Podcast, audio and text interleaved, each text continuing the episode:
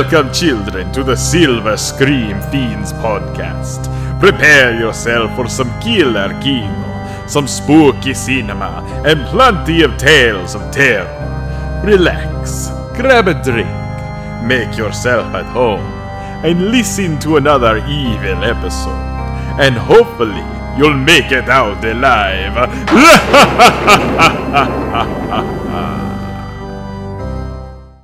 James, you wanna you wanna kick us off here? Let's go. Seven. Sweet. All right, that's the end of the show. And I'm Blake. Bop, Whoa. bop, bop. bop, bop, bop, bop. What what what what match is going on in the background? Is it me? Oh yeah, it's you. Oh, okay, cool. What's the theme song? Uh, sing it. You know it. Silver screen queens, Sam and Blake, those screen fiends. Yeah, they're gonna watch the movies, talk about those movies. Silver screen fiends, Sam and Blake, those screen fiends. Yeah, watch about the movies. I mean, talk about what? oh, and with that uh, lovely introduction, welcome back to the Silver Screen Fiends podcast. I'm your host Sam. And I'm Blake. I just uh, you know, in case there's confusion, and Yeah. we're um we're coming at you on Halloween, uh, and our episode involves a dear friend returning back to the show. Um, James. Hello, James. I was here Little like two Halloweens ago. I don't remember. Yep, you were. Uh, it was two Halloweens ago, and then you were on the Shaw Brothers episode. Which, uh, True. which fun fact? The episode James was on was our highest listened one. the highest rated episode in Screen Fiend history. He brings in the crowd. Yeah, look, look at him. I mean, I'm an influencer. I'm a Twitch influencer. I'm an affiliate. So, uh, we we're doing a special episode. We're going to be talking about uh, Boris Karloff and Bela Lugosi and how they apparently hated each other, or did they? Not clickbait. Um, so, but first we're gonna get into our housekeeping, which means we're probably just gonna talk about Dune for a minute. Yeah, let's just cut to the chase. Yeah, let's just talk about Desert Power, the movie. We all watched Dune recently. Yeah. I didn't see that movie. Pretty bad. Everything else doesn't matter. Movies suck. Yeah, you I do- you watched it twice, didn't you? Yeah, I You watched- did. yeah, I'll nice. probably watch it again soon too. I do like that you said Desert Power, the movie. I did really like Desert Power. Did they say that in the book? uh, yeah, I think so. Because I liked how it was emphasized. Yeah, me too. We got air power, we got water power. We need desert power. Yeah, I'm pretty sure that's in the book. Well, I That's a good just catchphrase. I just want to start by saying that that sandworm can get it. I want to be yeah. alone with that thing. That's Let's- disgusting. Uh, Blake, I assume you read the original story, right?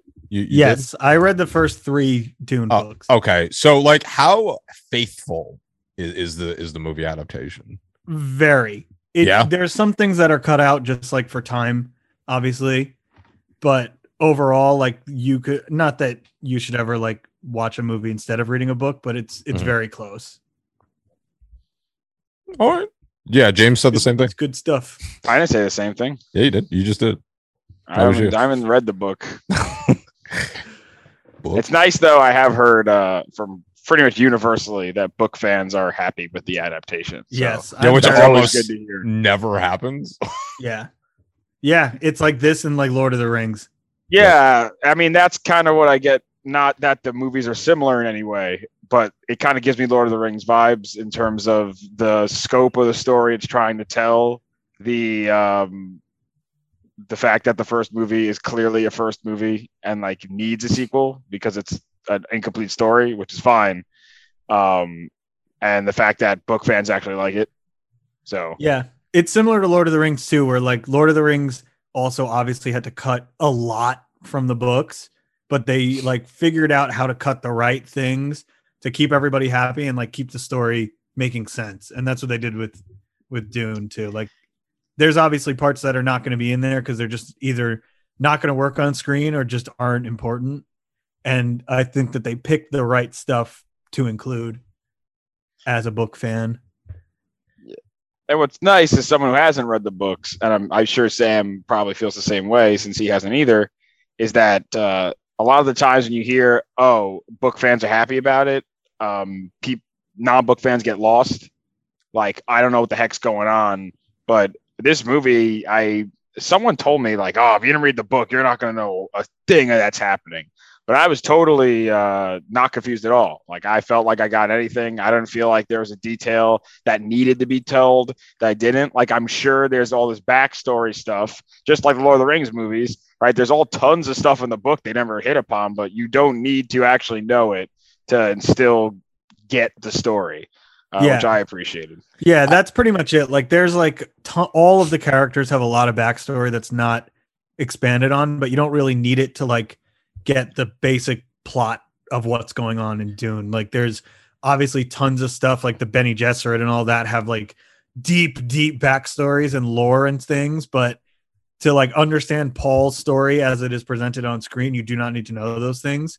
So it's kind of like it works because the story is so basic in some ways that like all of the deep like glossary of terms that the book has you don't you don't need for the movie because it's pretty like straightforward what's going on but it adds to it if you do read the book Yeah, that that was pretty much exactly what I was gonna say because um I was expecting to be completely lost and pretty much mostly all of the plot was there for me. There was like a touch of ambiguity.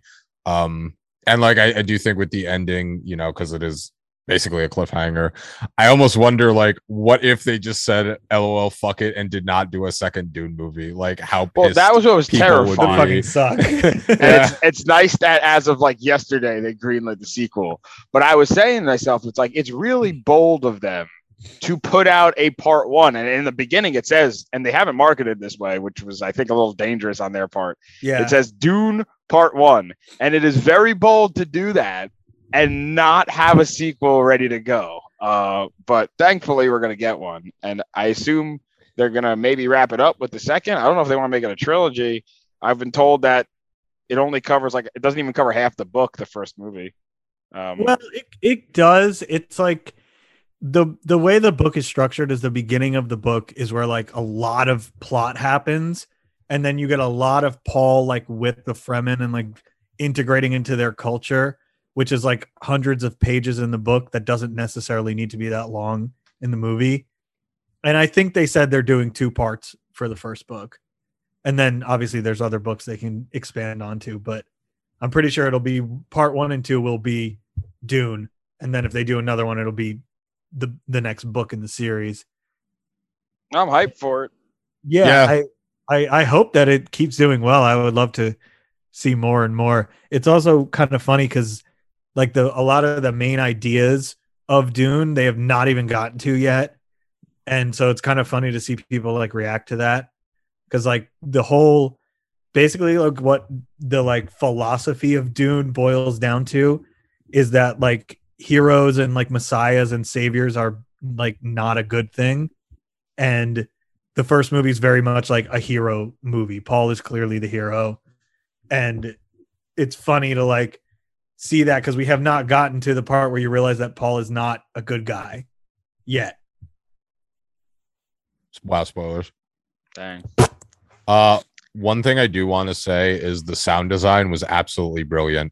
Like everyone, everyone's been talking about the visuals, but I watched this movie uh mostly with headphones in because I was curious about it, and it's like every little vibration, like they did not miss a beat. It was phenomenal. I, would've kind of wish I saw this in in IMAX. I kind of wish. Yeah, I saw was gonna, I was gonna ask, did either of you guys see it in an actual theater? Or I saw it in did you theater. at home? I- oh, I yeah, I saw it in really- theater. I I really watched it wish I did watch it in a theater. Be, uh, I mean, listen, it was cool on my TV, of course. Um, but yeah, I I want to see this in a theater. It was good in the theater. I Yeah. watching the movie, I was saying to myself, like, this is a big screen movie, um, for sure. Yeah, Mhm. Yeah, But- I, I will probably go see it in IMAX at some point.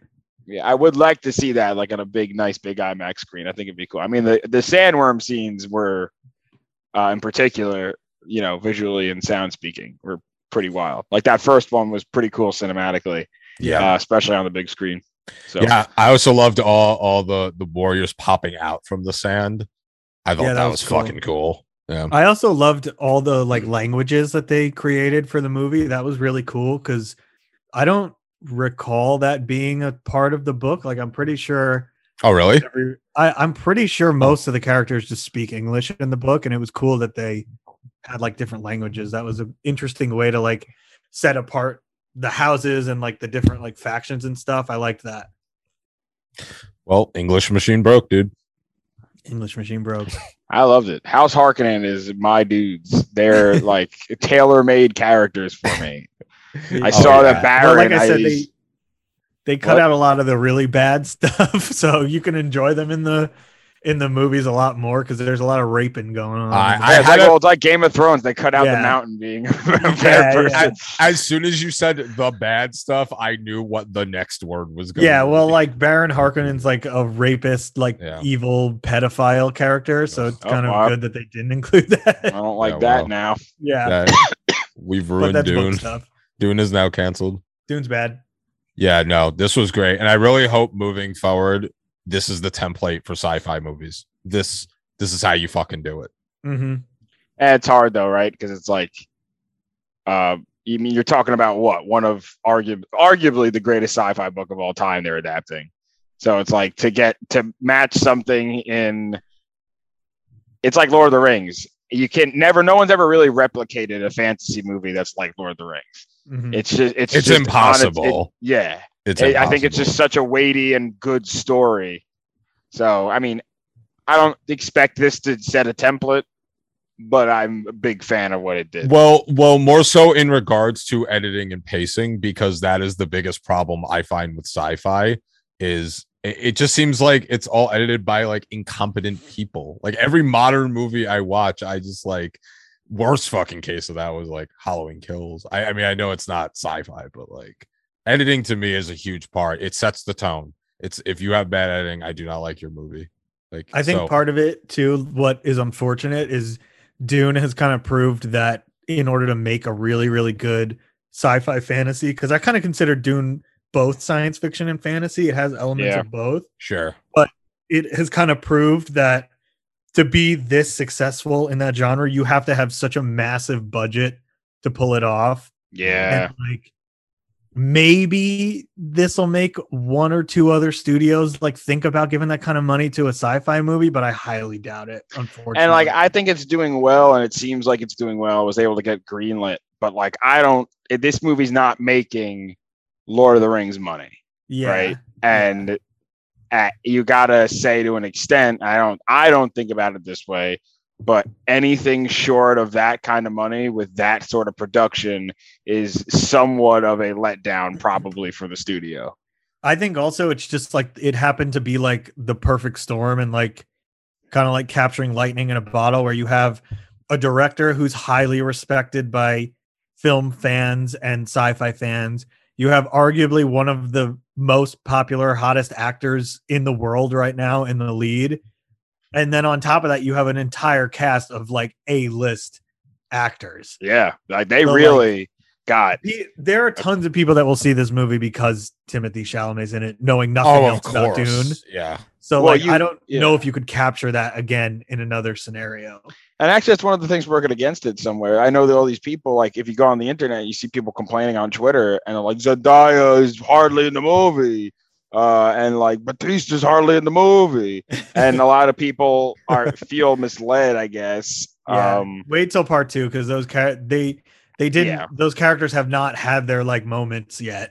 the Sure. problem is, like I was saying before, I think their mar- the marketing campaign doesn't, I think, reflect the fact that it is part one, yeah. and that yeah. So I think that's a problem for them, but they got the greenlit sequel, so it doesn't matter. yeah, I mean, there we go. literally, as I was watching it, when the title screen came up, I was like, "Oh, I guess this is going to be two parts," because I did not know that before going into it. Yeah.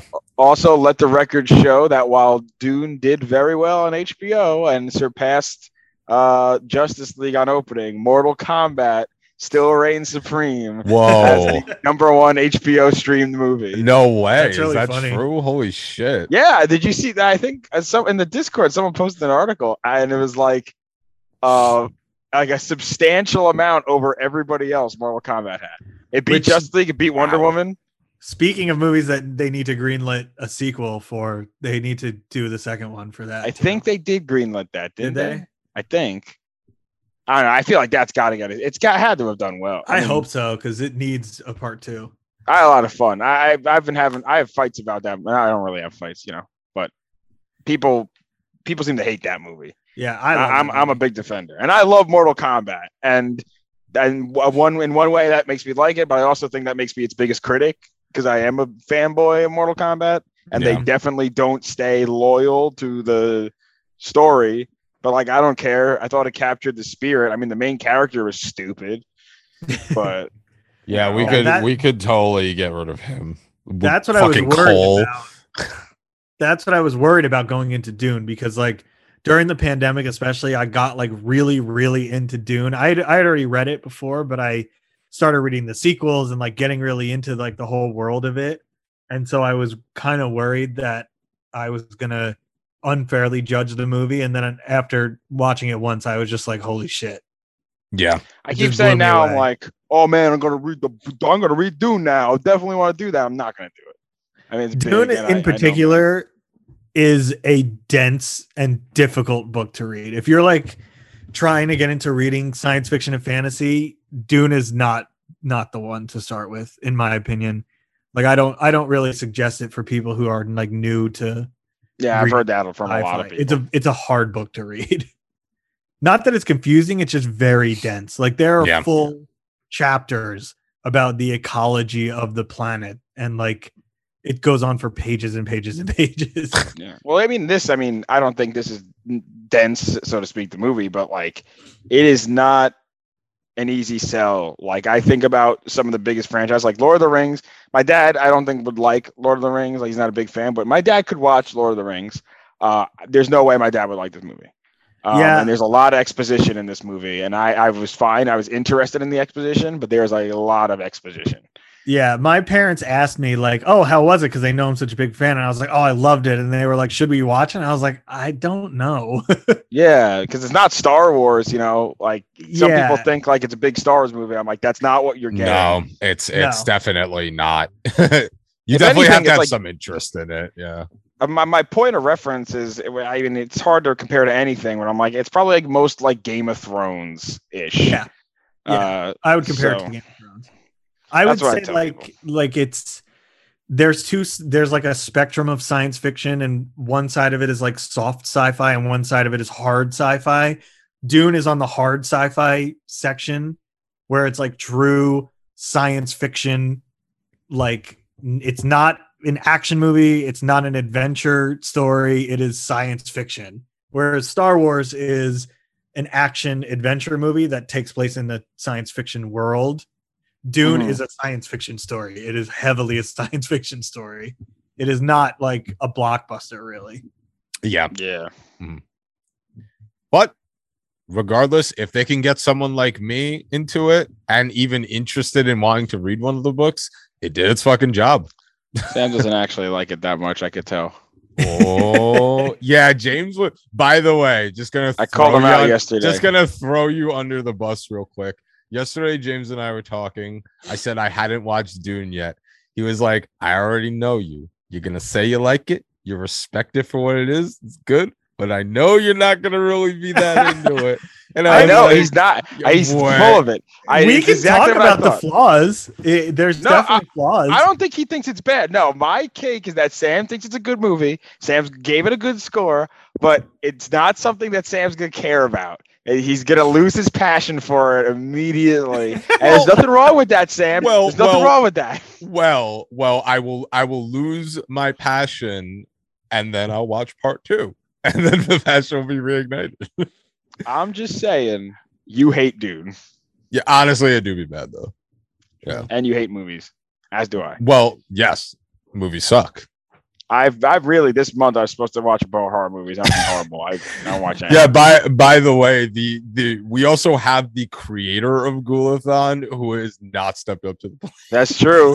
The creator of Ghulathon has watched eight horror movies and it's Halloween. pretty. Hell yeah! But I played I played a whole horror game. I beat Alan Wake in October. That's like game. three movies. It's cinematic. Very cinematic. They should You make that a movie. You know, I don't think it's popular enough though. Probably work better as a movie. Honestly, the game gets repetitive. Yeah. Anyway, this is a gaming stream. Yeah. Yeah. I need a game of basket case too. Cinema. Oh man! Anything else anybody watch that we want to talk about before we move on to our? Not Did you really, guys, all- I've- did you I've guys talk about topic- Halloween Kills already? Oh Yeah, Oh, we we, had an last time. entire Halloween episode. Yeah. Yeah. Let's, but let's hear. I I, don't want to even hear your hate it.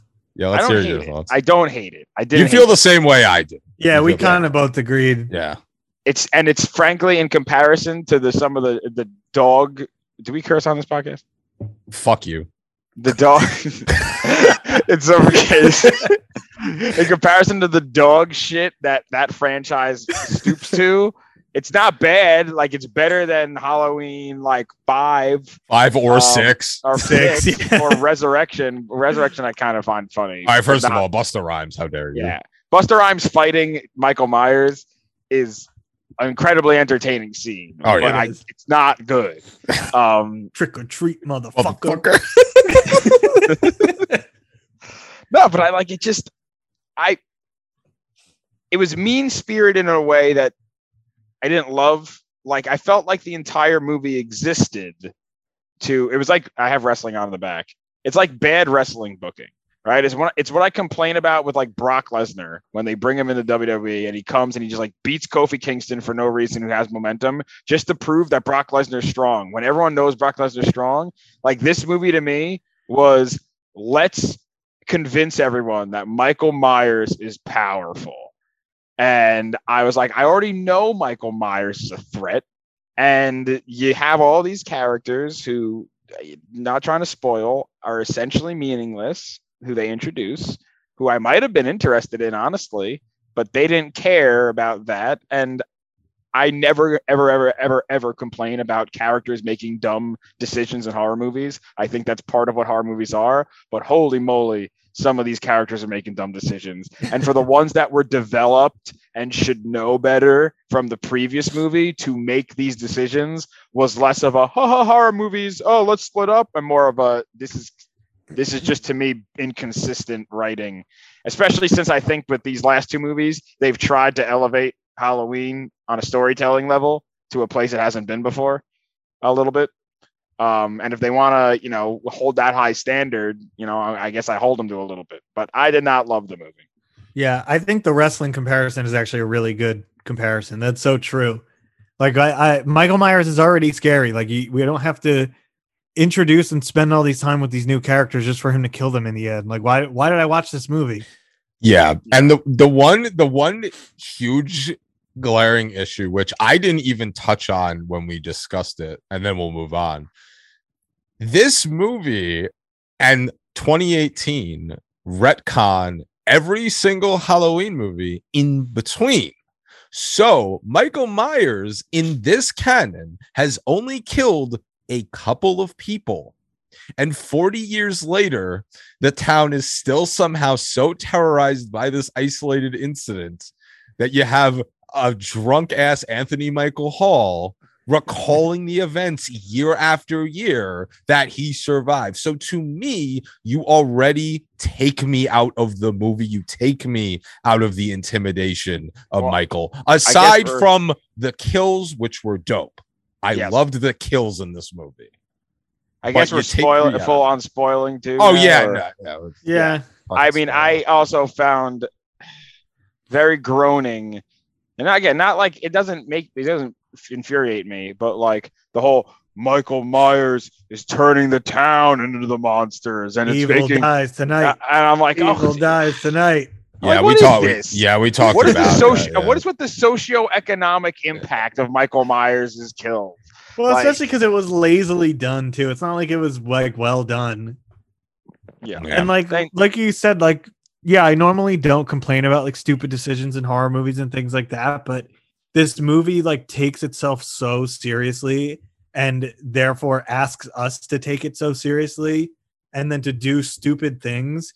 It's like pick one. Do you want to be like a stupid campy horror movie like like Happy Death Day or Freaky that are like these fun slasher movies or do you want to be a serious movie because you can't have Yeah. both? Good No, point. It's for either, sure. it's either I the agree. movie's dumb and you just sit down and enjoy it, or the movie is serious and you like criticize it in this way, but it like doesn't know what it wants to be. Yeah, and uh, Sam said it too. Uh, I think in his review, it's very much a middle movie, Mhm. and it reeks of being a middle movie, Yeah. and it reeks of 100%. being meaningless. Yeah. like, and this is my problem with um, Pirates of the Caribbean 2: Dead Man's Chest. When I saw it, I liked it when it came out, and then I kind of reflected on it. Like, this movie is meaningless. This movie is just basically let's kill time to get to the third movie, uh, Mhm. and that's what this felt like. So Yeah. for sure. And you know, I'm sure I'm sure we'll like ends when it comes out. I, I think it, will be a nice wrap up, but we'll see. I, yeah, no I'll promises. be interested to judge it as a as a trilogy. yeah, for sure. Yeah. piece by piece. Um, but yeah, uh, because I'm gonna vomit if we talk anymore about Halloween. Evil dies Yeah. tonight. Why don't we why don't we get Evil into the dies tonight. why don't we, why don't we get into the meat and potatoes, Phils? Uh, so the reason I wanted to do Boris and Bela is because, well, we are all huge fans. Number one, but number Never two, that never. uh, but number two, um, Never heard of him. this this this is always funny to me that the horror community is all is always on the fence about the argument of whether or not Karloff and Lugosi actually had a rivalry. And, and we're gonna we're gonna speak facts tonight. You know, no clickbait, speaking fucking facts. All right. Uh James, why don't you tell us your entire history of Lugosi real quick? In one sound. One sound. Yeah. Blah. Easy. I mean, it's, it's, it's a freebie. That was an objective sound. That well, was we well we could just pack in the whole episode there Done. Because that's it. he No, never even says blah. He never says blah, but that's that's his lie. yeah. Well, um, I uh, I I think I I I love the fact that. All right, so I guess I guess we'll just kind of get into them a little bit before we get into like rivalry and shit. Um, so I I find it interesting because they're always compared, but they're also so vastly different as far as their acting styles. Because Lugosi was Hungarian, moved to America like the 1920s. Uh, he only worked on a few films in Germany, but other than that, he he wasn't doing too much. He did mostly theater. And um, what I found really interesting, which I didn't know till recently, was he starred in a play called The Red Poppy, where his Hungarian, his accent was so heavy, and he didn't speak any English at the time. He was reciting his lines phonetically, and like he basically just like acted. He had somebody help him, and he acted out the lines to the audience. And he was apparently so believable that this is what kickstarted his career. Um, and then that's when he hooks up with uh, Tod Browning and does the very famous Dracula in 31, which is the rise and demise of Lugosi. it, it really is Yeah. unfortunate that that movie single handedly gave and took away his career. Yeah, it's a pretty unique scenario. I can't think of many other actors like that. Right, because there's there's many many cases in history where actors get typecasted. Um, but with Bela, it, it was really unfortunate because he ended up living this tragic life where he stars in Dracula and he was he was revered on stage. And then because of him and Karloff rising to prominence at the same time, there is so just to like set the the set the actual tone here. There was no actual rivalry, right? But there definitely was professional jealousy because Karloff was pit well not pit against him, but he was with Lugosi and a lot like under the Universal umbrella. They starred in I think about seven movies together. And in that time, like you know, Lugosi did his thing, but they would they'd usually bill Karloff over him, and the studio would want to keep like even after those movies, and Lugosi was contracted to the studio, they would purposely put Lugosi's name on on on a movie on on top billing, even if he just had a cameo, and, and that was just to like get audiences in.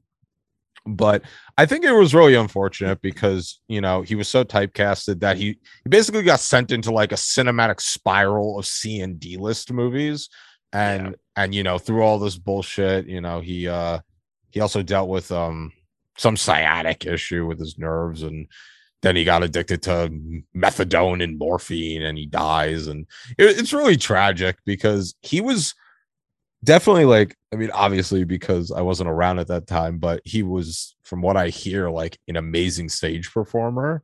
And that's and i wish like that translated to the movies but they didn't really give him a chance because he had such a heavy accent and he had such a way of acting that it was so tough for him to actually land roles. And then we have karloff who like just fucking rose to stardom.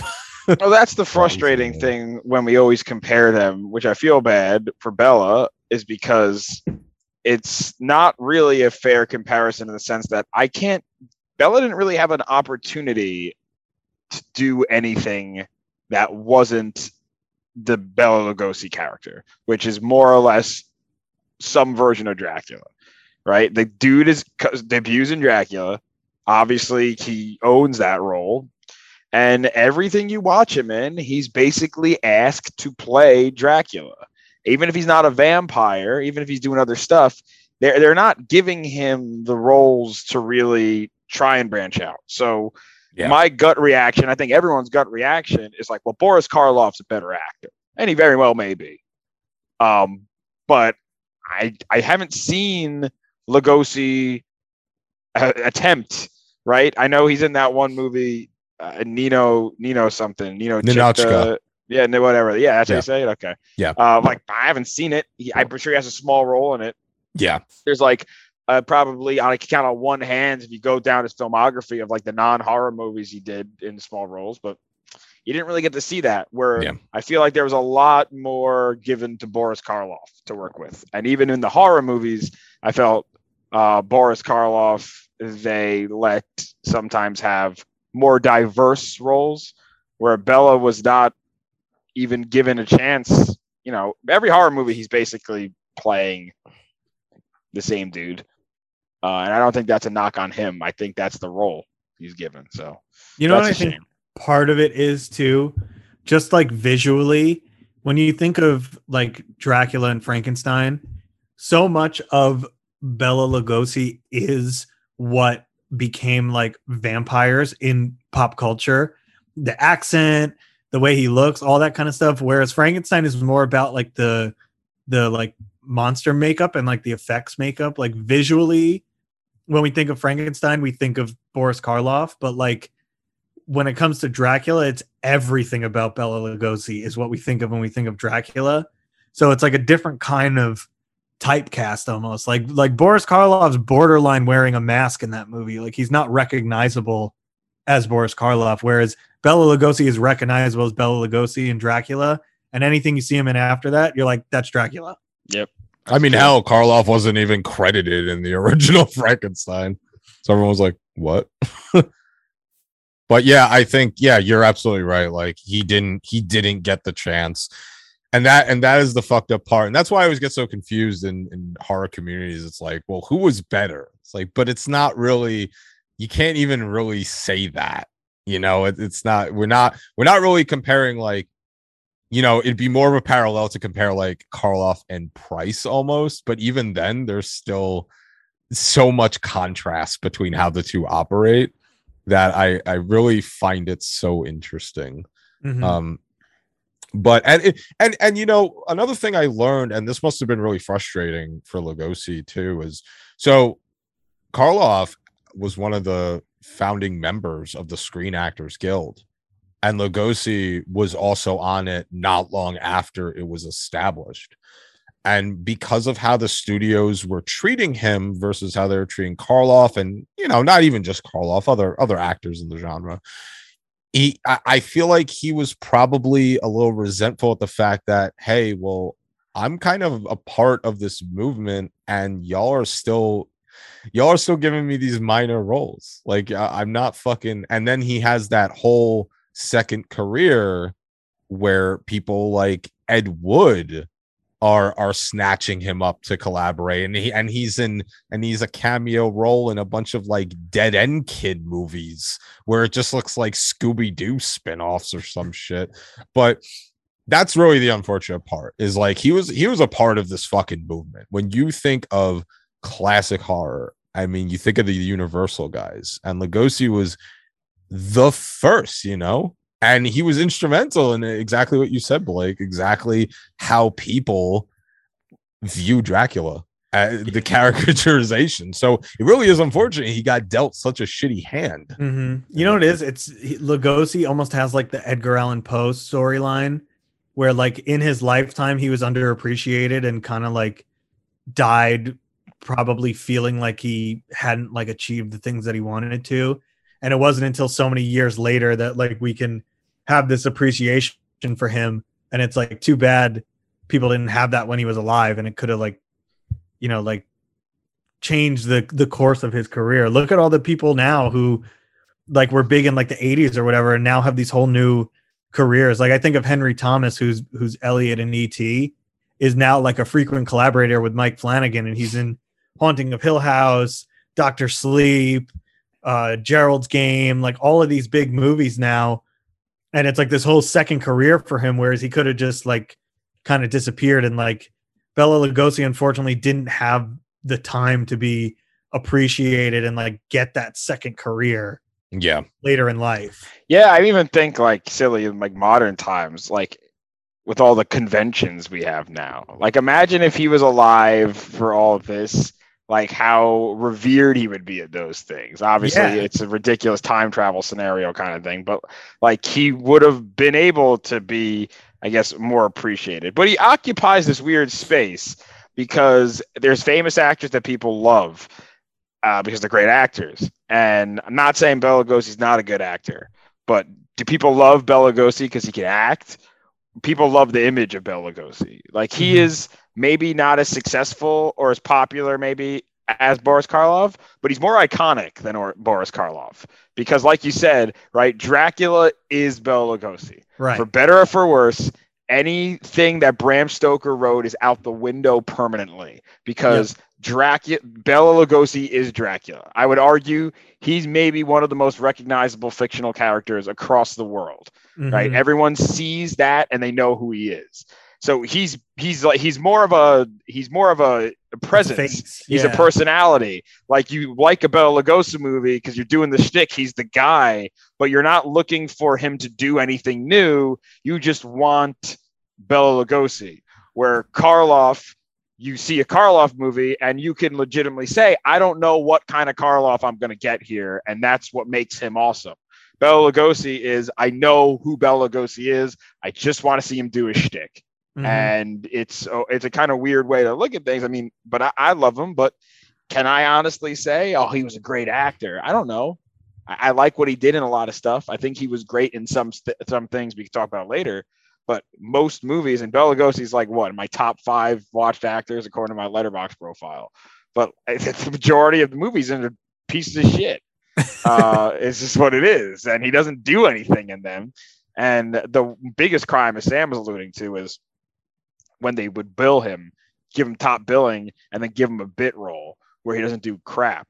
Like there's like three movies I watched where Bela Lugosi's a butler and he doesn't have any role outside of legit. There's like one movie I can't remember what it was. Um, he's he's legit a, he's a butler, he, and he just like does a butler thing in like two scenes.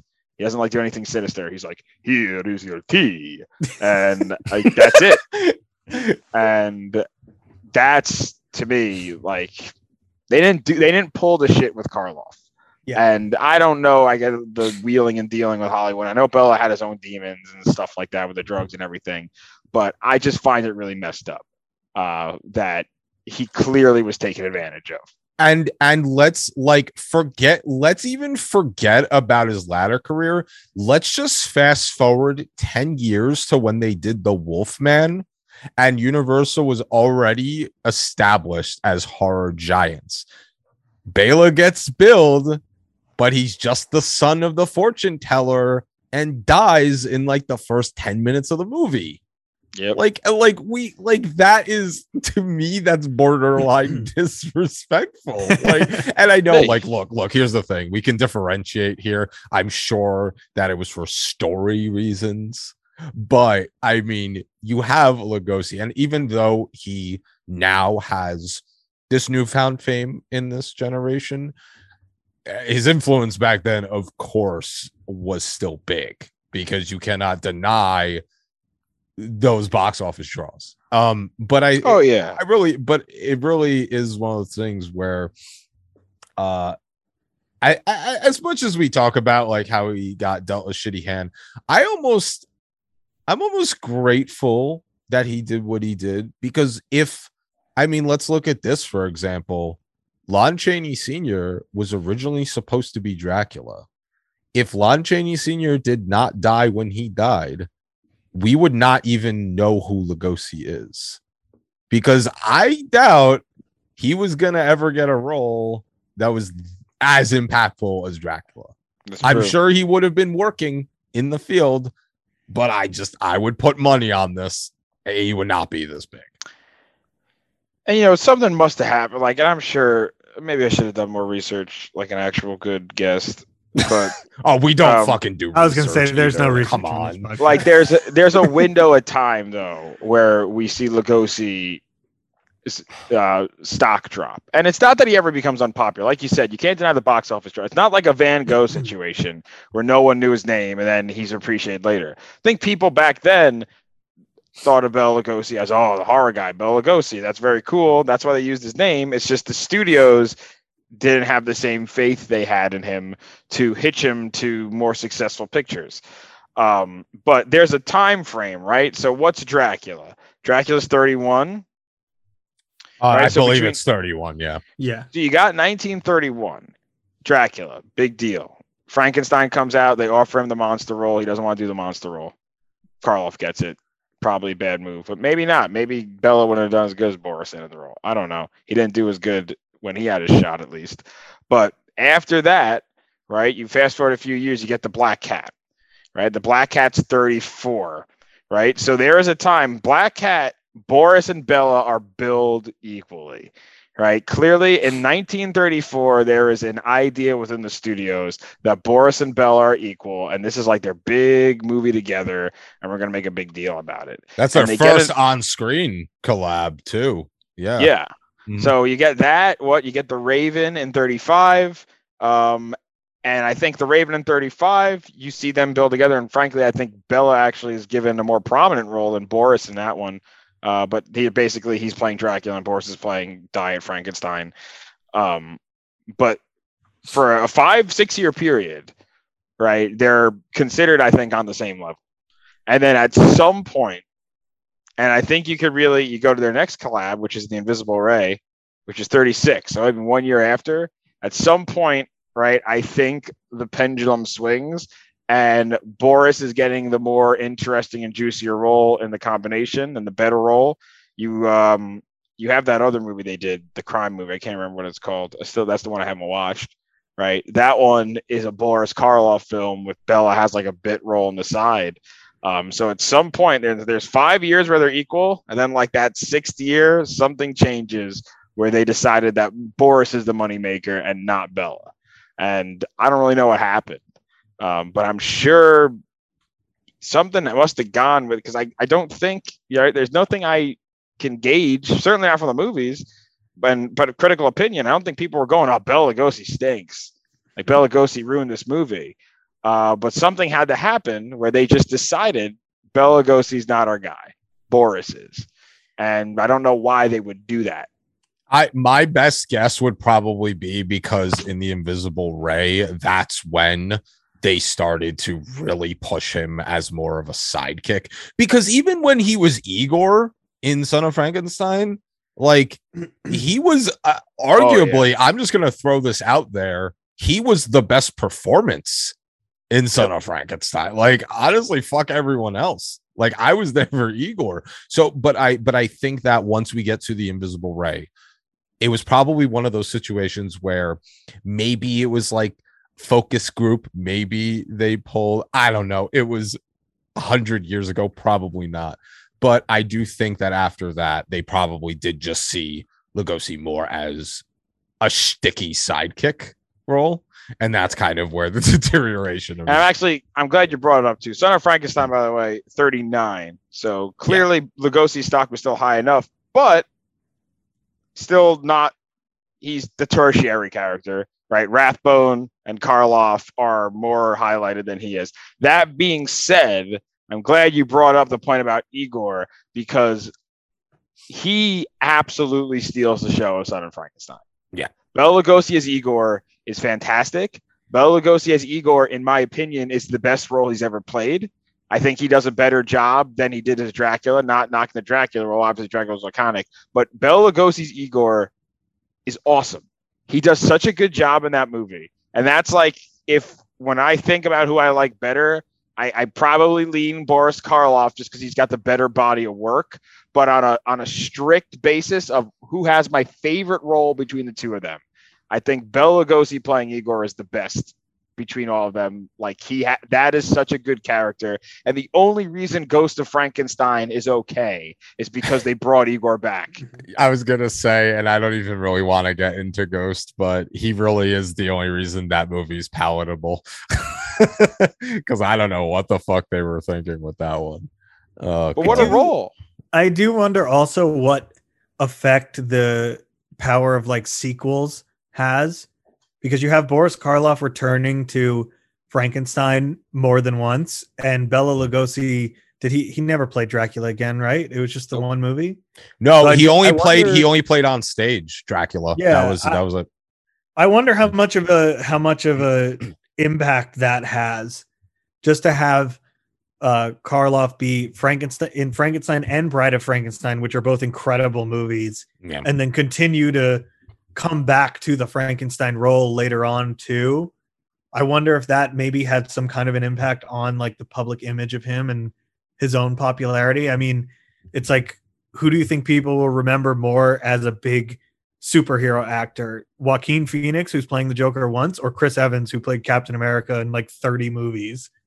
So I do wonder what kind of a, as far as like the public eye goes, if that is why he was considered more billable. Like he was kind of more recognizable because he played these same roles a couple of times. Yeah, and I actually think that makes a lot of sense because if we do go back to Universal Horror Days, a lot of those movies seemed to be a litmus test for who was the most popular. Because if you look, like, if you look at Wolfman, you look at Frankenstein, you look at all these movies, there's been a steady rotation of actors who have played those roles. Like, we've had Oh, you Lon know what? Chaney. Mhm. It, actually, Bela Lugosi did play Dracula again in uh, Abbott and Costello, but that was Oh, much that's later. oh, that's Yeah, yeah, much, much right. later. Yeah. Okay. Yeah. that was that was past the point of this like rivalry having like a winner. You know, right. there has right. to be. I think there's a story to him not being Dracula again. I figured Um, there has to be. Why wouldn't Why wouldn't they do another Dracula movie? There has to be a reason. Because in I- 43 he Oh. does Return of the Vampire, which is he he literally plays Dracula. I mean, it's a different name. It's not Universal, but he basically play. That's a Dracula sequel. Mhm. Like that's written essentially as a Dracula sequel. Oh. That's what it is, and he Hmm. plays the character. Uh, more or less, it's they change it so it's not Dracula, but I don't know. I think there's a story behind it because there is Dracula sequels. There's like Son of Dracula with Lon Chaney Jr. and uh, Daughter of Dracula or whatever. But I, I think there was something to him maybe not wanting to play Dracula because Boris um, does the Frankenstein roles a few more times, but after Son of Frankenstein, he's done. He actually he kind of like forsakes it. He keeps ending up in Frankenstein movies like House of Frankenstein. He's there. He won't play the monster anymore though. Frankenstein 1970, he's in that. Won't play the monster. Um, but Dra- I mean, I think part of Bell's problem was I think there was a difficulty in the beginning because I oh, I do know the famous story that Bela Lugosi wouldn't play Frankenstein's monster. They offered him because he thought the role was below him. There wasn't enough talking, which may have been a big mistake on his part. Obviously, very good for Boris Karloff.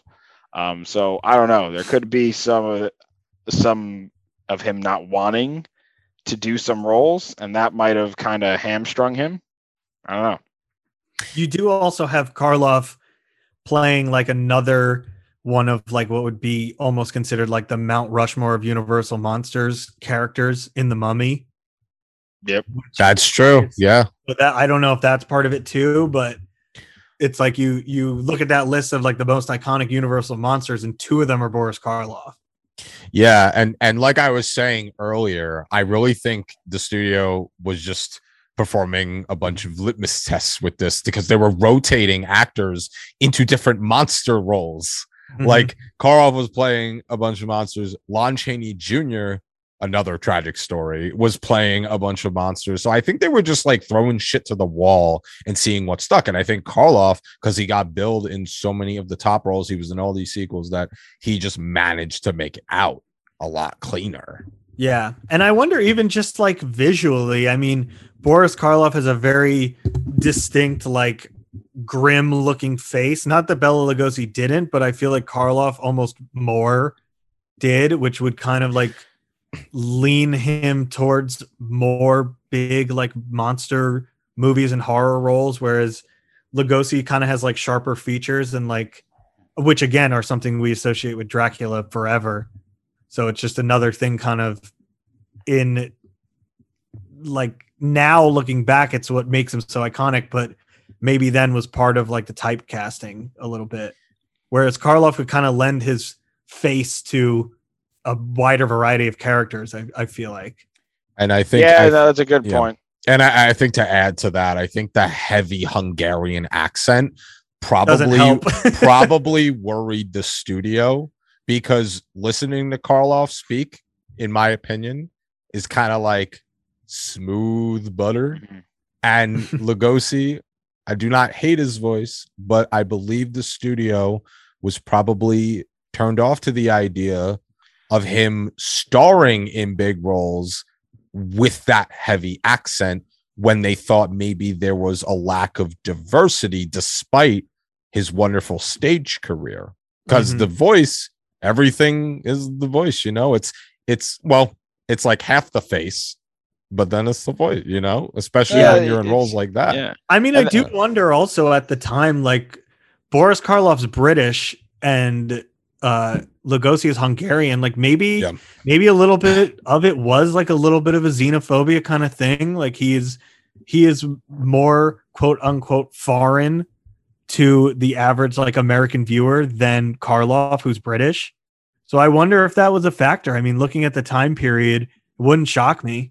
yeah i i 100% think that that could be a thing And going back to Blake's other point too, like I said, like it is almost the biggest curse was the Dracula thing because you, no matter what you watch, you're seeing Dracula. Mhm. Bela Lugosi looks a certain way. He's very distinct in how he looks. He's very distinct in how he sounds. And even Igor, which I do love that role, like it's the Dracula guy. Like no one is gonna sit there and be like, "This isn't Dracula. This is Dracula doing a role." Dracula's acting as Igor. wow Like Bela Lugosi is almost he's Sonata. He is Dracula in a way. Boris Karloff is not Frankenstein. Yeah Boris Karloff is a great Frankenstein monster, obviously, but he is not Frankenstein. You see him in another movie, you don't go, "That's Frankenstein." He's someone else, and he can be, and he was good at it. And maybe Bell, maybe there is a thing. Maybe Bela Lugosi. I mean, maybe I haven't seen it. He he's not great at not being Bela Lugosi. He gets the closest with Igor, but he's still Bela Lugosi.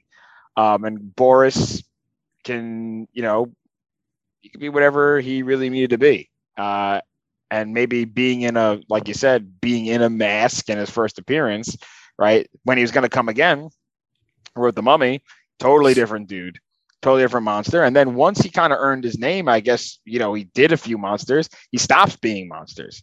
The Boris Karloff's early career is monster, monster, monster, monster, makeup, makeup, makeup, makeup. Clearly, at some point, Boris Karloff's like, I don't want to be in fucking makeup anymore.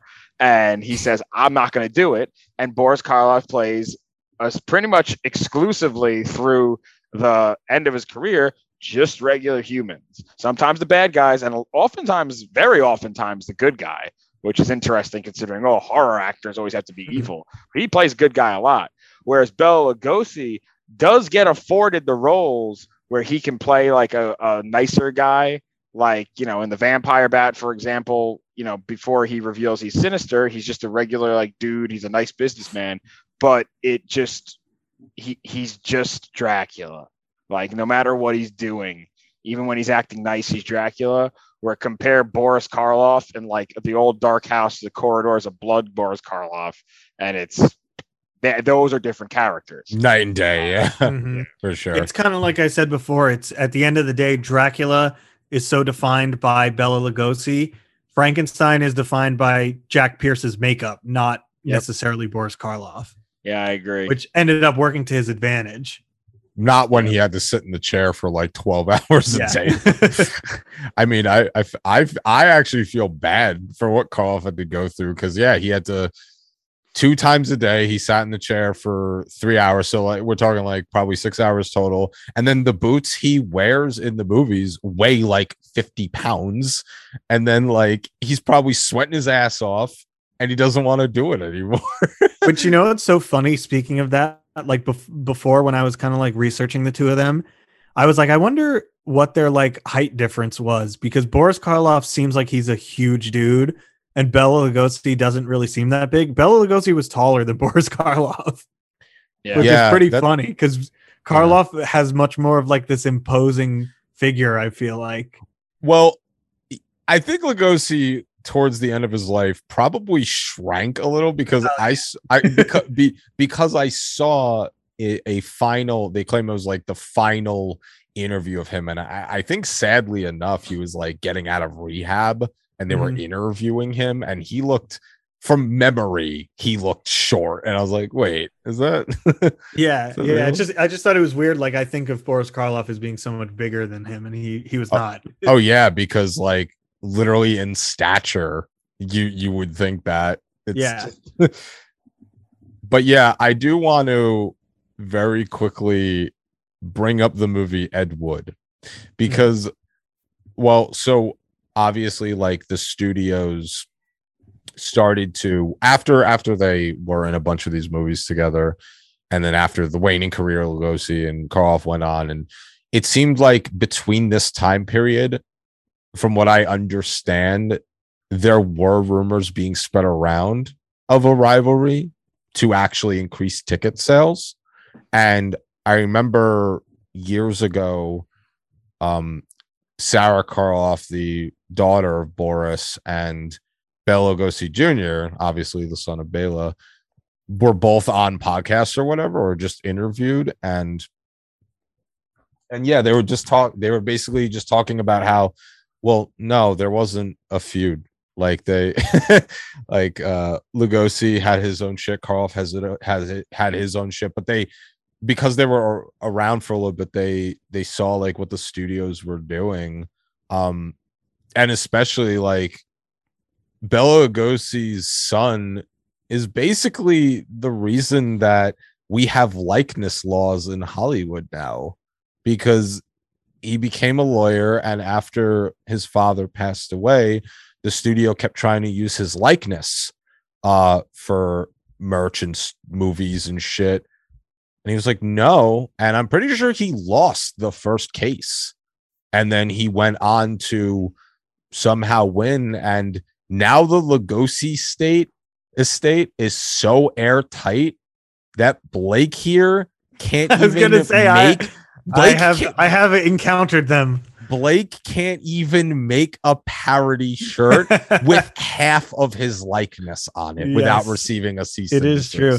I am curious what early on. Do you know like what what he was like fighting against? What was this? What were the studios doing that was so like egregious? I don't really know the circumstances. My best guess is they were probably airing movies, whether it's like at art house forums or or bigger bigger studios. They probably were like trying to build like top bill him again and use him on posters and shit to get crowds in. Like maybe oh the return of Lugosi or oh like Lugosi. pretty meets- yeah, up. I think my understanding is just basically, you know, the Bela Lugosi gave so much to Universal, and and they never stopped marketing Mhm. Dracula, yeah. And essentially Universal would consistently use the likeness and images of Lugosi for their marketing purposes with Universal Monsters. Yet the Lugosi estate never saw a cent of it. Meanwhile, your father died in you know basically poverty, right? And uh, you know he was struggling up to his death to make ends meet, And you know, I, I think it just you know, changed the rules, basically saying like, you know what, actors get to make money off their likenesses. They don't just do one movie and then poof, and then you lose everything. Like you can, if they're gonna use you, you should make money off it. That's Mhm. my understanding. And We isn't should it probably crazy? talk about Karloff today. Nah. yeah. I was just gonna say, isn't it crazy how like it seems like in Hollywood they're still kind of ha- fighting these same battles? I mean, look at all the shit with Justice League and the the actor um who played Cyborg is still in like this huge battle with the studio and like all of these like the way that they're treated and stuff. And it's meanwhile the studio is like trying to sell these movies with your likeness and things like that. It's crazy how that battle never really like ended. Still going on. Yeah. Yeah. Um I did uh, so I just want to I just want to bring up Ed Wood real quick because first of all fantastic movie but like Yeah. I was saying earlier because the studio or people in the inner workings of that machinery were trying to spread small rumors about this feud to to gain more revenue um then we have Ed Wood coming out which Martin Landau plays Bela Lugosi in his which is an later years. incredible performance. Which, by the way, yeah, I mean it's no secret why he won awards. I mean, it, Yeah. it was it was amazing. Yeah, So- I mean uh, that Ed Wood is Tim Burton's best movie in my opinion. So if you haven't seen it, even if you don't Yeah. like Tim Burton, it's not very Tim Burton-y. Yeah, So it's the if any least Tim part- Burton yeah. Burton movies. If any part of this conversation has been interesting, you should watch Ed Wood. Yes, I agree. Um, but I personally believe that with this movie, it it almost reignited the rivalry conversation. Um, and especially like there's that there's that great scene where Lugosi is he's either taking a break from filming or he's about to film and he's on set. And there's this random worker kid who comes up to him and asks him for an autograph. And Lugosi's beside himself. He's like, Yes, of course. And he like grabs the pad. And as he's signing, he's like, You were, gee, Mr. Lugosi, you were great as Karloff's sidekick in the Invisible Ray. And and Landau just stops what he's doing, goes, Karloff, sidekick. Fuck you. and like that, like, first of all, iconic scene. But I think that the portrayal of how he approached Karloff as a person in the movie really kind of got people talking like oh wait this must mean that they were rivals and he's saying he doesn't deserve to smell his shit? What's going on? Which by the way Bela Lugosi's son to no shock at all absolutely hates this movie because it is an inaccurate portrayal of his father and it's like well, first of all, no shit, there's gonna be embellishment. Like we're selling dramatics here. And second of all, we we base everything in fiction is based possibly on some semblance of truth.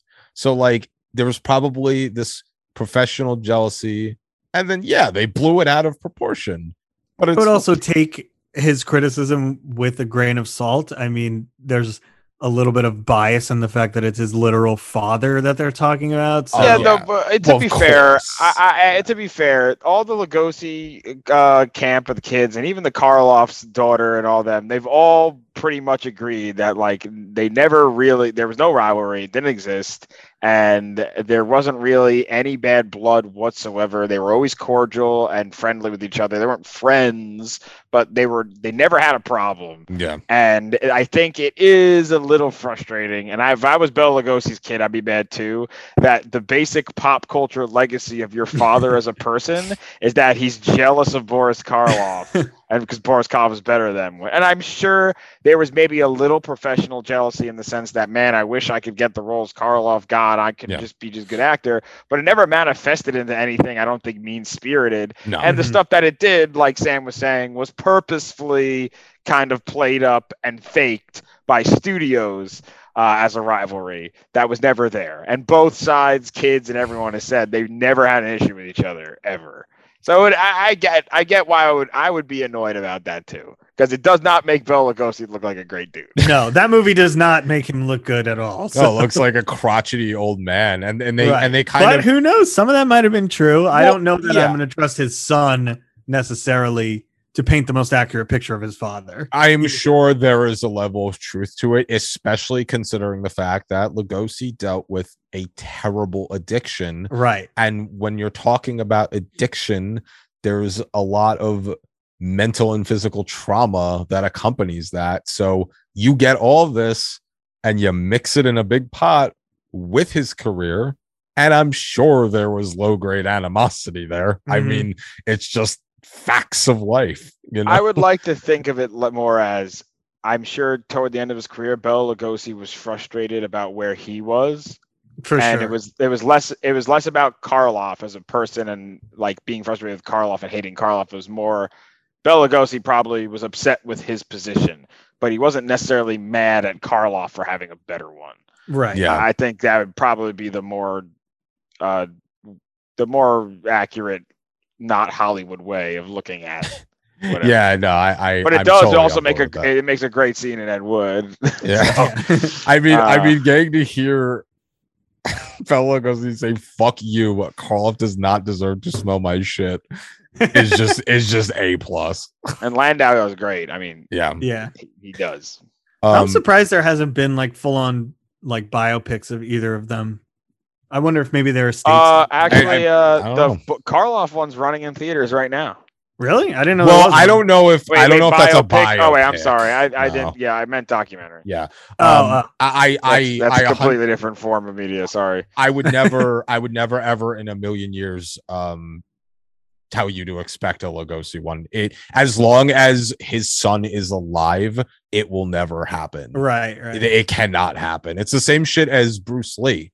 The Mhm. Bruce Lee estate is one of the most notoriously lock and key held estates known to man. Like, if you even go on their Instagram and try to say one bad word, you're getting a knock at your door. They I wonder how. Tarantino pulled that off with Once Upon a Time Um, in Hollywood. I don't because it was. Uh, there are laws with public figures and likenesses where you yeah. can use them. Um, so I don't know. I, it's, I'm just it's- surprised they didn't it's like a sue him or gray area. Yeah. yeah, I mean, But- and I mean, I'm sure Because like he makes Bruce Lee look pretty bad in that movie. Yeah, well, they, were prob- pissed. They were pissed. The estate was Yeah. mad. yeah. Well, well, okay, and and we, I I do want to just talk about this real quick, and we'll move on. The thing that bothers me about that is like it's pretty much on public record that Bruce Lee was cocky.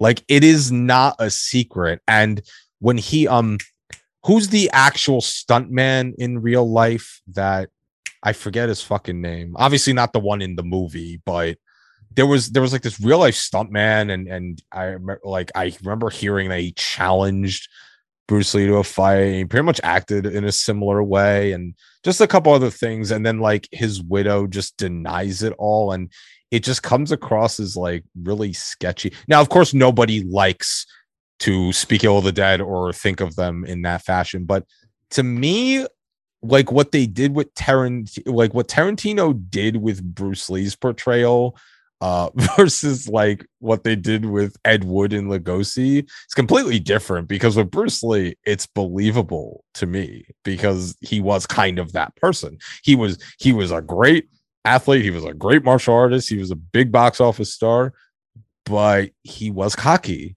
and that's all he was showing in the movie. And it's like I get you're pissed at it, but you know, it's just your don't know. legacy you're trying to preserve. We're on a tangent now, but I guess my my take on it is like without even going with the two sides, I just felt like the scene was so insignificant because it was a movie, it was a small scene in a movie not about Bruce Lee that I never took as an authority on Bruce Lee.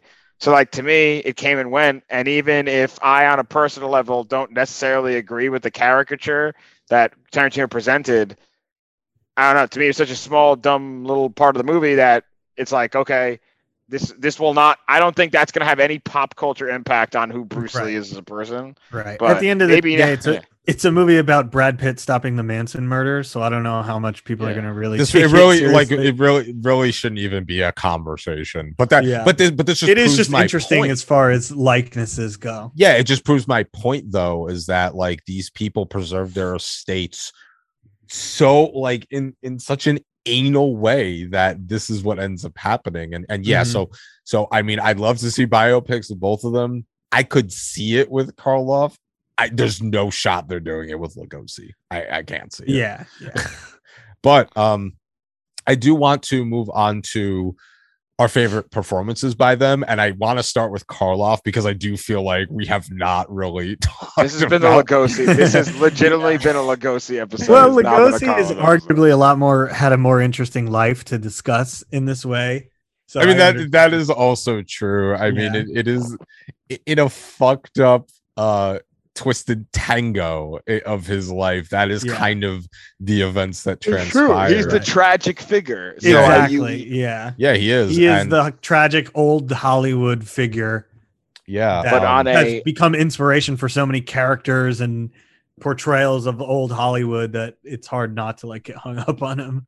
But on a acting level, since we're transitioning to him, I mean, Karloff is undeniable, right? Like you gotta, even if I say maybe Bela didn't get the shot to act the way he needed to act, Boris Karloff, man, an absolute legend, right? Not Mhm. just for the account of whatever, like a legit great actor, and it sometimes makes me sad talking about Bela Lugosi not getting opportunities and things like that.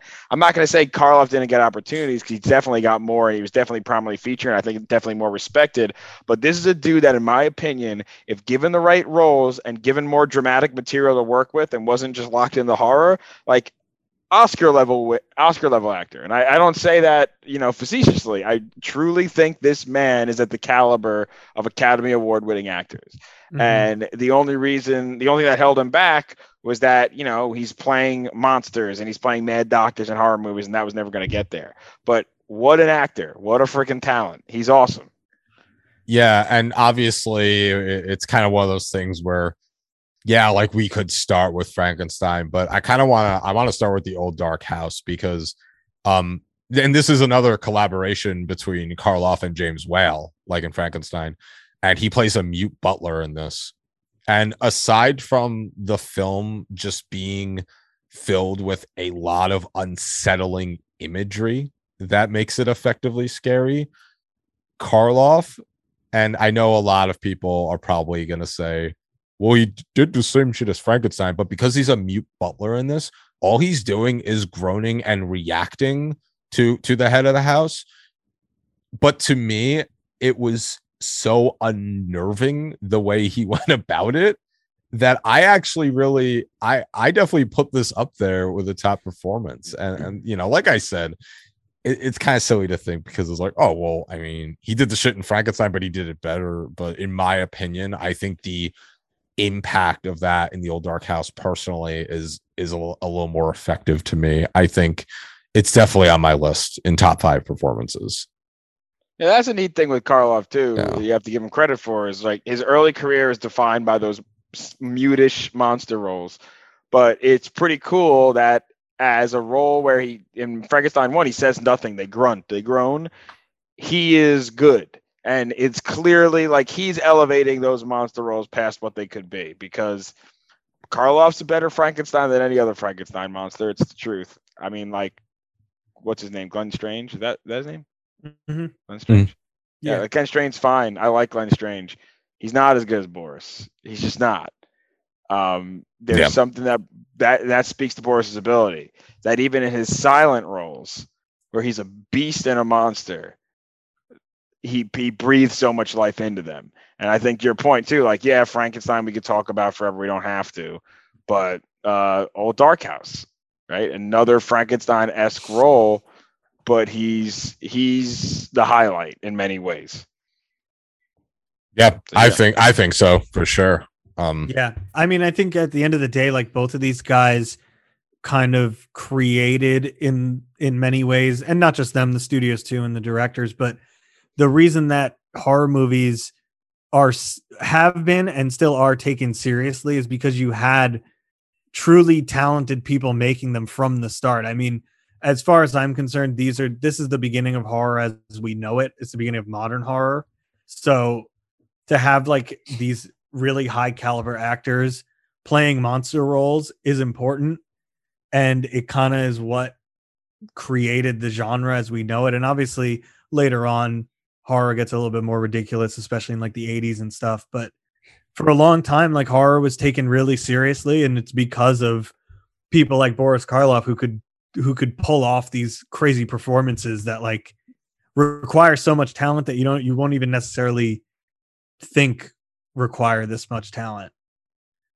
If that I do miss sense. that era. I, I mean, I miss an era I was. I have nostalgia for something I wasn't alive for, Mhm. but I miss how horror movies really were defined not by bad actors, which they were the 70s, 80s onward, modern day. Horror movies are defined by crappy actors, bad Right. dialogue, cheesy. But back then, the horror, the main people in horror were these classically trained actors. People had like Shakespearean backgrounds, like Mhm. you know, Lugosi's from the stage. Boris Karloff, a classically trained actor. Fast forward, Peter Cushing and Christopher Lee are like classically trained Shakespearean actors. Vincent Price, right?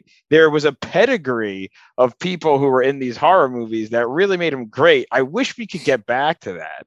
Mhm. Um, I think it's getting there in in many ways with a lot of modern horror movies. Nowadays, obviously you're going to have the influence of all of these decades, so there will always be silly ridiculous horror movies, but I think we're getting back to the point where horror is being taken seriously and you're getting like real actors, quote unquote real actors like kind of accepting roles in the genre and, and taking it seriously again yeah. just like just like you know people like Karloff and, and Bela Lugosi did. Yeah, for sure. I think that um especially we're talking about like how they play it so seriously. Uh the Black Cat uh is definitely up there for me too. Um I know I know James you I think I think with this film it, uh you suffered personally from maybe overhyped syndrome but um I think that the Black Cat is crazy in many regards because number one, it's their first on-screen collaboration, which is impressive enough.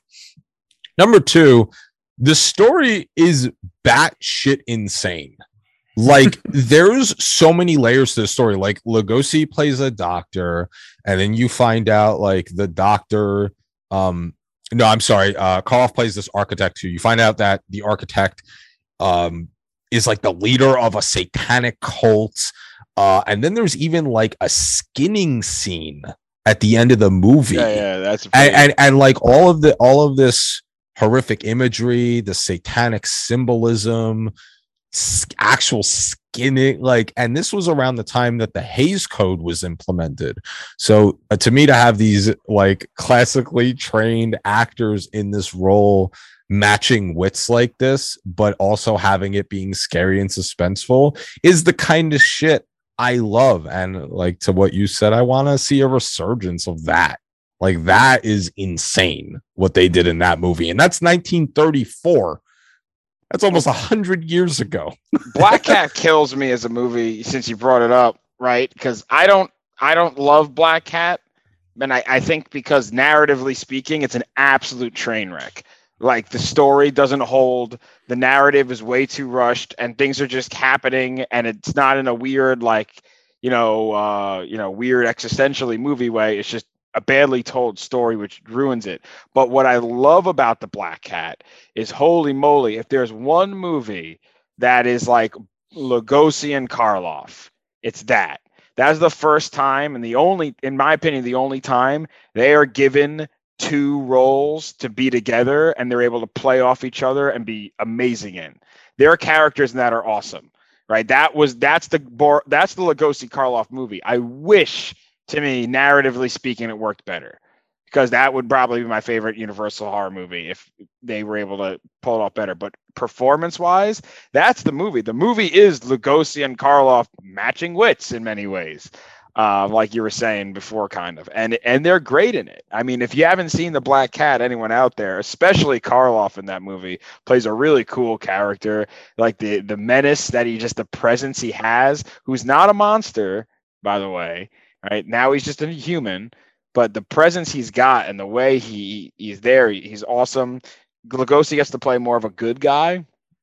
It's kind of funny that they picked, you know, Lugosi is the hero in a lot of these matchups, or uh, more of a hero in comparison. Um, he he does great job too. That movie is one of their best performances, both of them. I just don't like a lot of aspects of the movie. Yeah, and and I think after um Black Cat, I'd probably say s- second favorite would be like The Raven because um to me, yeah, I guess like your issues with the plot in the Black Cat, I think are probably a little more resolved in The Raven. Uh I I personally think that like you still have this great battle of wits, but in The Raven, it's very much more like just them playing significantly lessened versions of themselves Yeah, which like it does work to to me but but then it, it does kind of leave you asking like well what if um and and and like the and just real quick side note between black Cat and raven and then in the 60s with the corman poe movies let's just, let's just give it up for all the the poe influence with these horror actors i mean it really like like all these guys have been in an abundance of poe adaptations and i think a lot of them just it's such a beautiful collaboration to me something just works with it so with black uh black cat and raven like i like i haven't like read the stories or anything but i they're think not that even remotely. like They're not even remotely similar to the Poe ones. okay well well then fuck me but um but i'm sure the influence is still there uh weaker selection arguably but i think that to me atmosphere is there even if it means they touched on a moving train the source material but Yeah, I mean, it's more of yeah. I think the, the vibe is there. The Yeah, I vibe was the gonna vibe say- is there I think it's more of using it as a selling point for like this is like a gothic horror story because people kind of know that that's what Poe is. Like this is that kind of feel, if even if it's not the actual story. Yes. And that I and that like the translates like even if you're talking 30s or 60s, it translates in the same way, which I love that consistency. Mm-hmm. I do like the Raven. I find, like you said, though, the Raven doesn't feel like uh, for finally having a team up. It feels like this very safe movie. It's like the same old thing. Lugosi basically plays a mad scientist Dracula dude.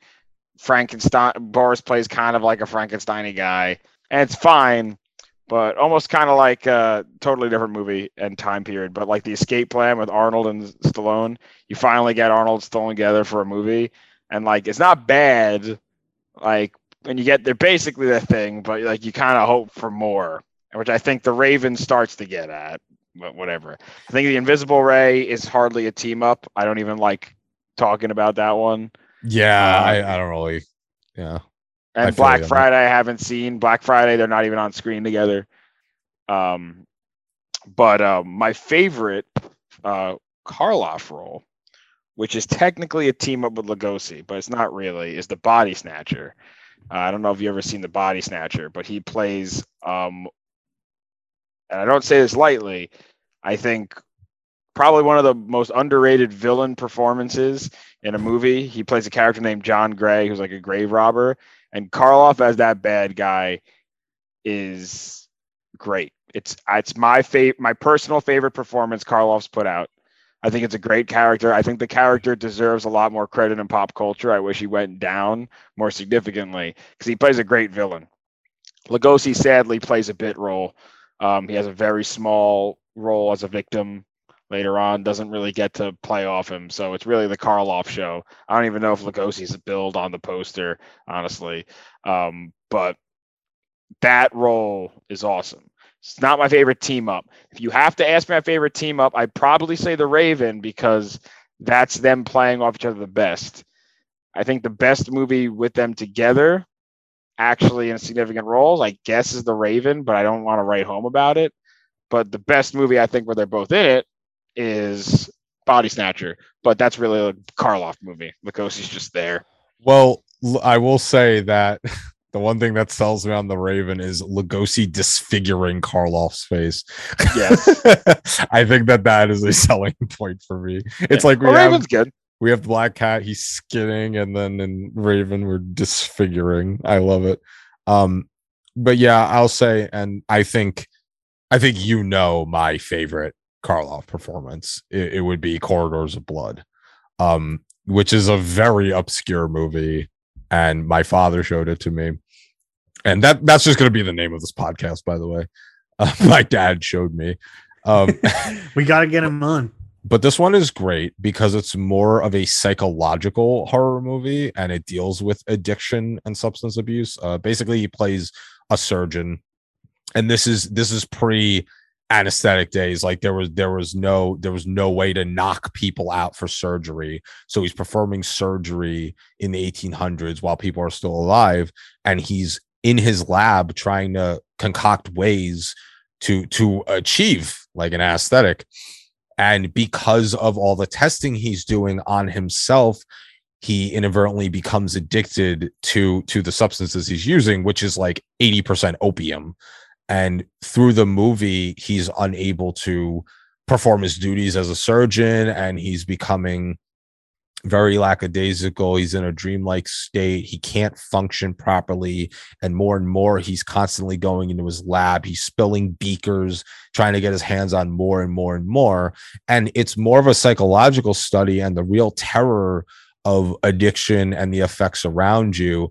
Uh, and then of course it also features a very baby faced uh, christopher lee Yeah, he Um, gets to play a character named Resurrection Joe.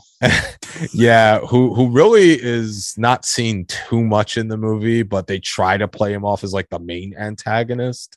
But um Corridors of Blood to me, a- a- and I've talked about this many times on the show. Horror to me is so effective when it is not surface level. Like with Karloff in this role, it, it like what scared me is how it so easily he was able to he went from like top surgeon to just bottom of the barrel fucking addict. And he got thrown out of the hospital he worked at. People in the town were against him.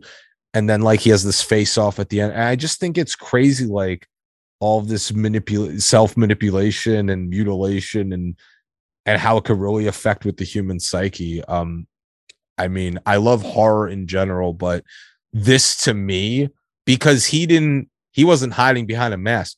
This was all basically like a stage performance. It almost plays out like a play. And, and I think that's like where I would have loved to see him on stage and Lugosi too, because I think they would have fucking killed it. And uh, ironically enough, um, there's a joke in Arsenic and Old Lace, the Frank Capra movie, about one of the characters looking like uh, Boris Karloff.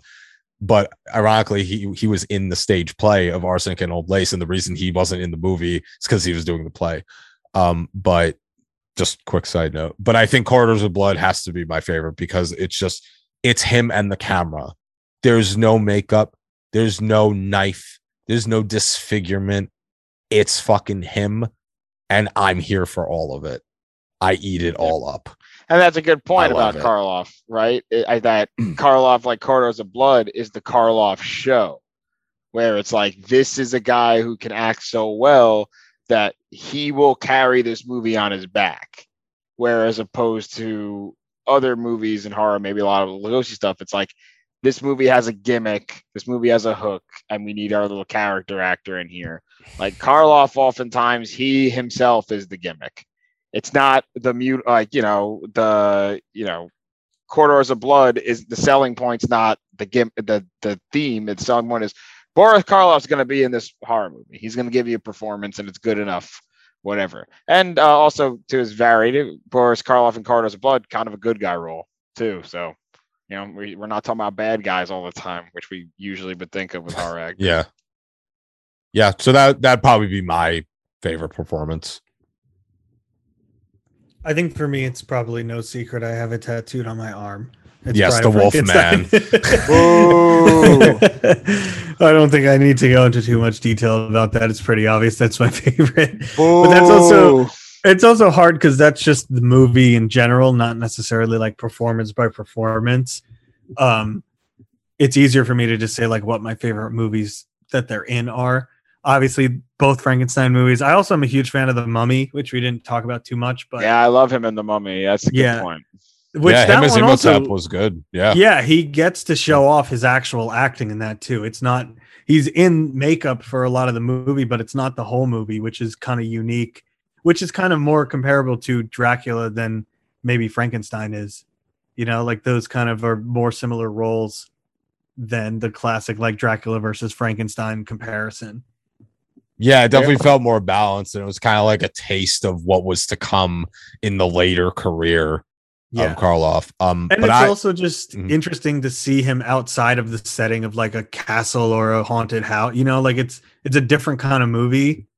Like Sure. just as far as the like aesthetic of it. So that's kind of interesting as well. yeah, um, and you mentioned Bride of Frankenstein, and I would say like that. That's definitely in my top five favorite horror of all time.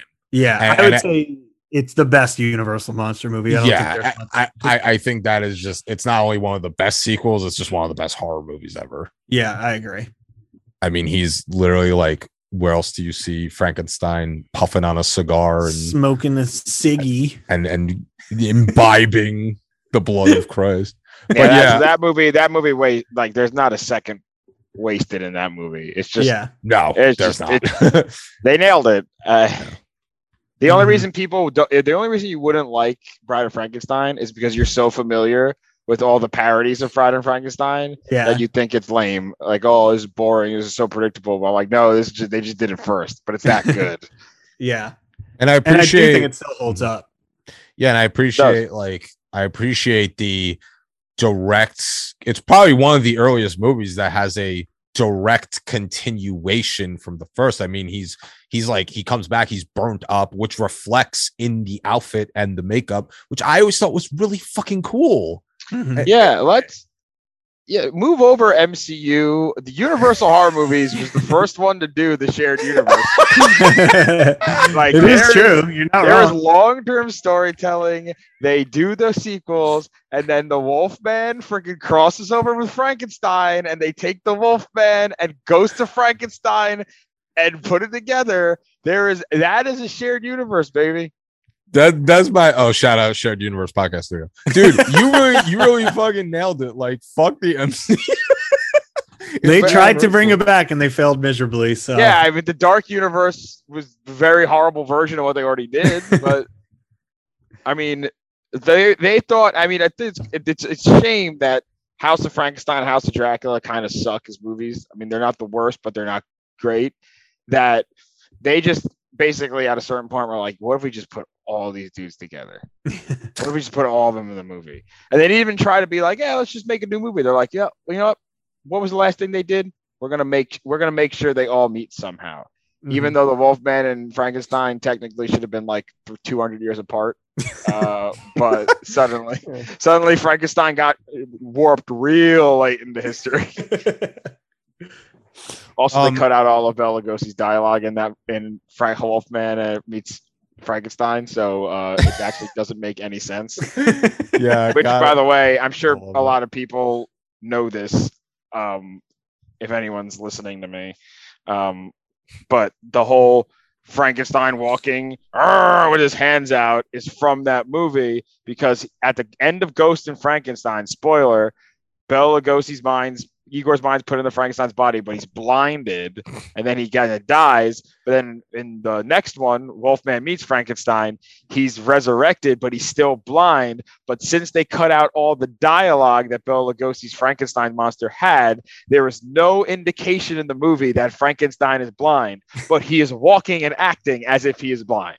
Cinema. And that is why people do this with Frankenstein walking. yeah it's it is so interesting how this one weird entry in this franchise from a hundred years ago dictates the characterization of this guy what did we say when we were talking about Halloween Yeah. kills? Editing is important. editing editing is in this dies case it's monumental Evil dies tonight.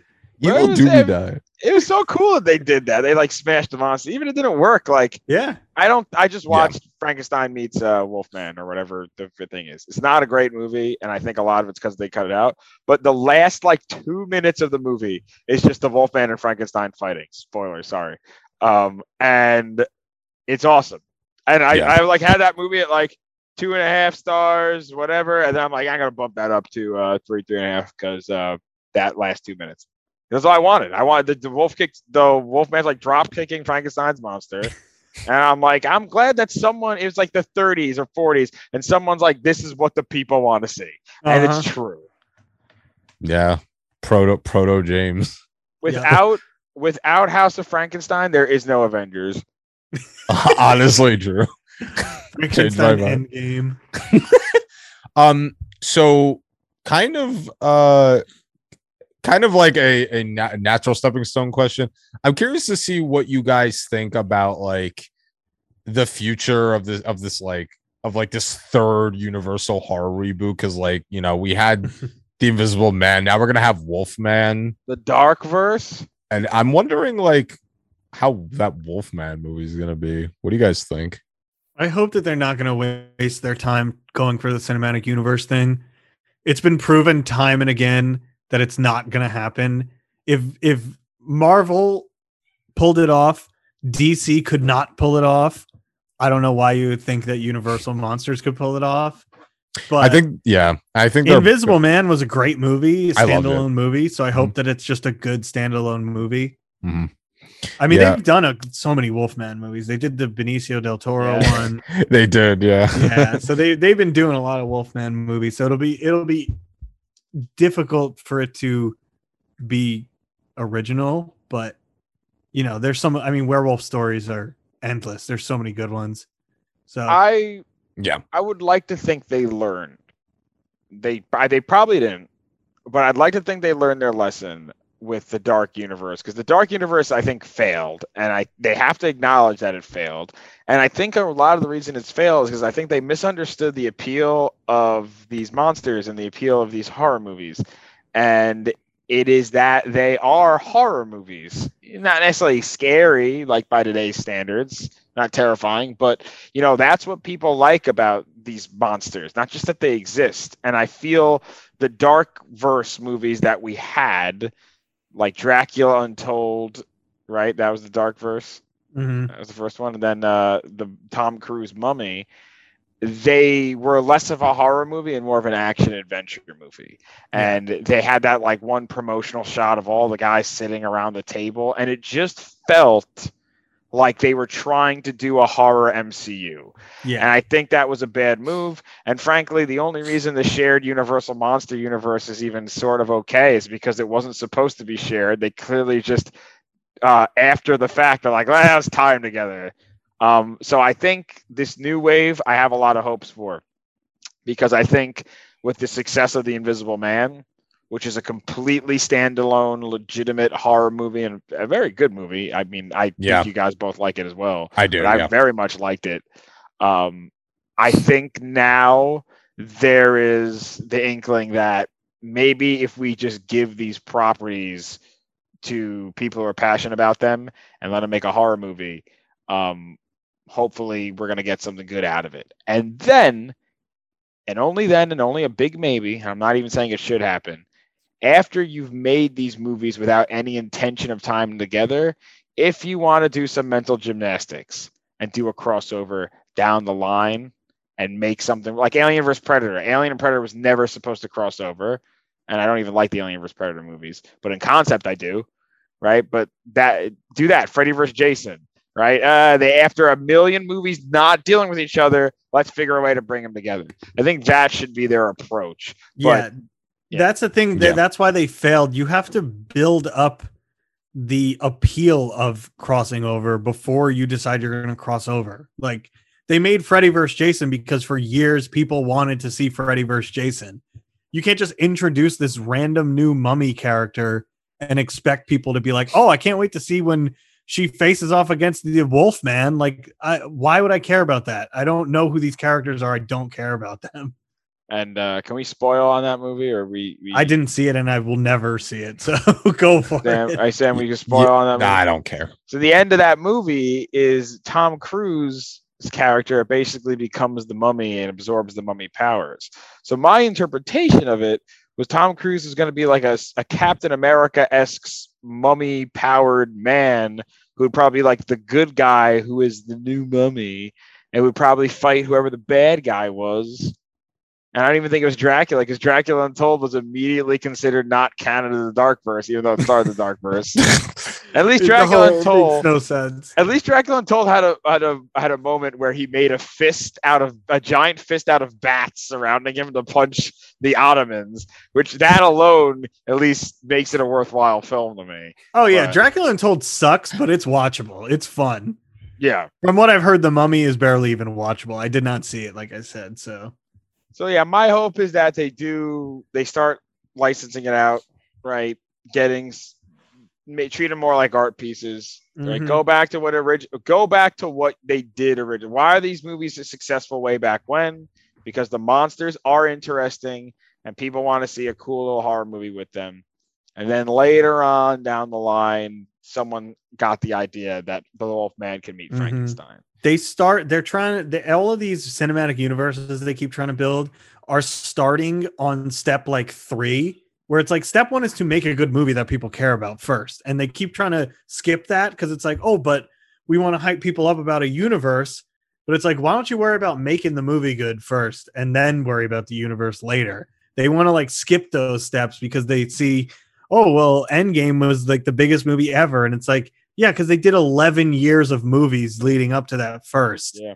And it's Right. like, you can't just skip Yeah. to that. Like, that's why like Invisible Man is good because they made a good movie first. If they're going to Yeah. do more with that in the future, that's great. But they did step one is make a good movie. So I hope that they realize that. Whereas with the other, the other attempt at this, they did not do that. They they were so focused on what was going to happen later down the line that it's like, why don't you make something people are going to care about first, so that I, so that there can be a crossover.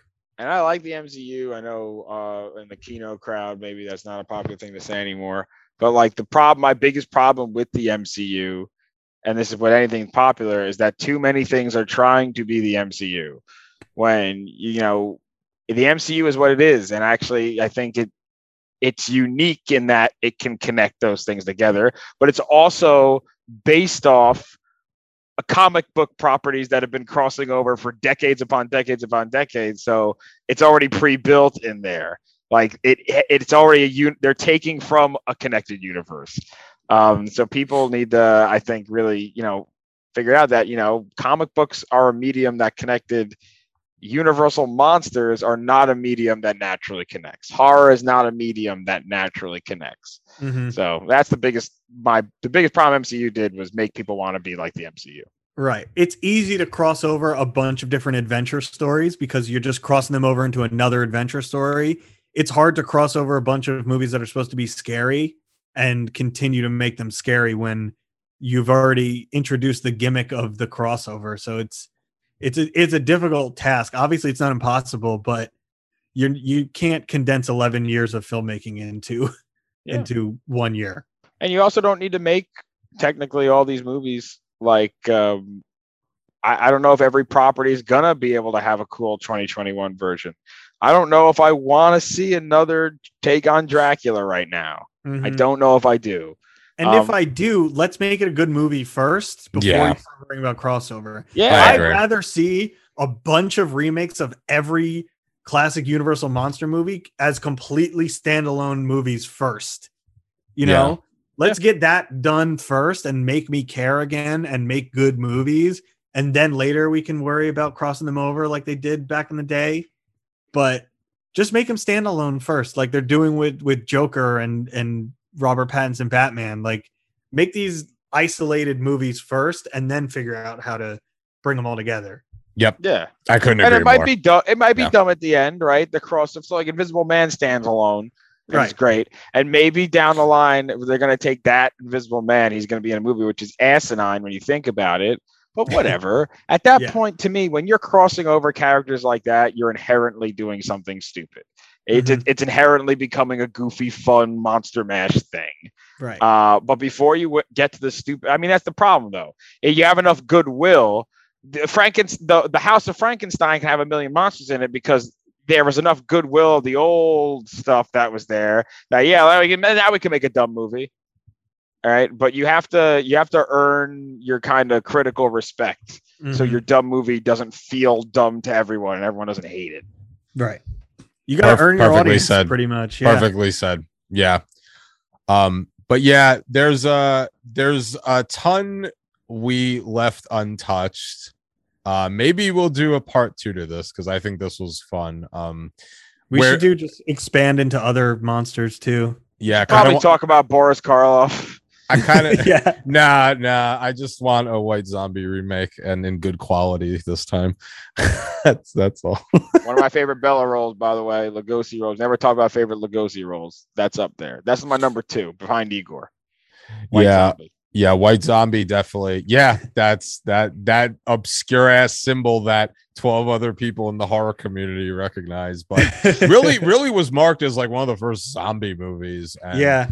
I think it was really cool because it had like these aspects of like voodoo in it, and and but, man, this boy over here, what- what- you about to break your fucking. I'm trying to. Con- I'm trying to mind control you. I know it's not going to work, but I think that role definitely, yeah, in my top. Um, and we've already talked about Son of Frankenstein, Igor. Um, I yeah, Dracula to me, like it, like it's so impactful, but ironically, is probably one of my least favorite Lugosi performances. My favorite is Plan Nine from Outer Space. But I only mean, after yes. he's dead. Of course, yeah, Yeah, the the- part, the, the part part where where he's he's walking Yeah, of the this part where it's not actually him. That's my favorite. yeah. But I would totally we should totally do because I know we've talked about Universal Horror in the past, but we, we should totally meet up again and, and do like a part two of this because Yeah. there's a whole lot we could discuss here. Oh yeah, you could do a whole podcast just about Universal monsters. we could I also hate just quit this podcast. Yeah, right or, or that. it. I hate monsters. Um, but before we go, uh James has something to say to everyone. Well, Dang. And and honestly, and, and honestly, with that, I think that wraps it up. that perfectly. wraps it the fuck up. Um, and this has been the Silver Screen Fiends podcast. I've been Sam. And I'm Blake. and I'm your special guest, James. Yeah, and happy Halloween. This will be coming out on Halloween. So happy Hell yeah. spookies. White zombie. oh, the Karloff show. Oh, man. We're gonna Uh, end this or what? No. Keep Bye. going. When's Bye. the sign off? Later.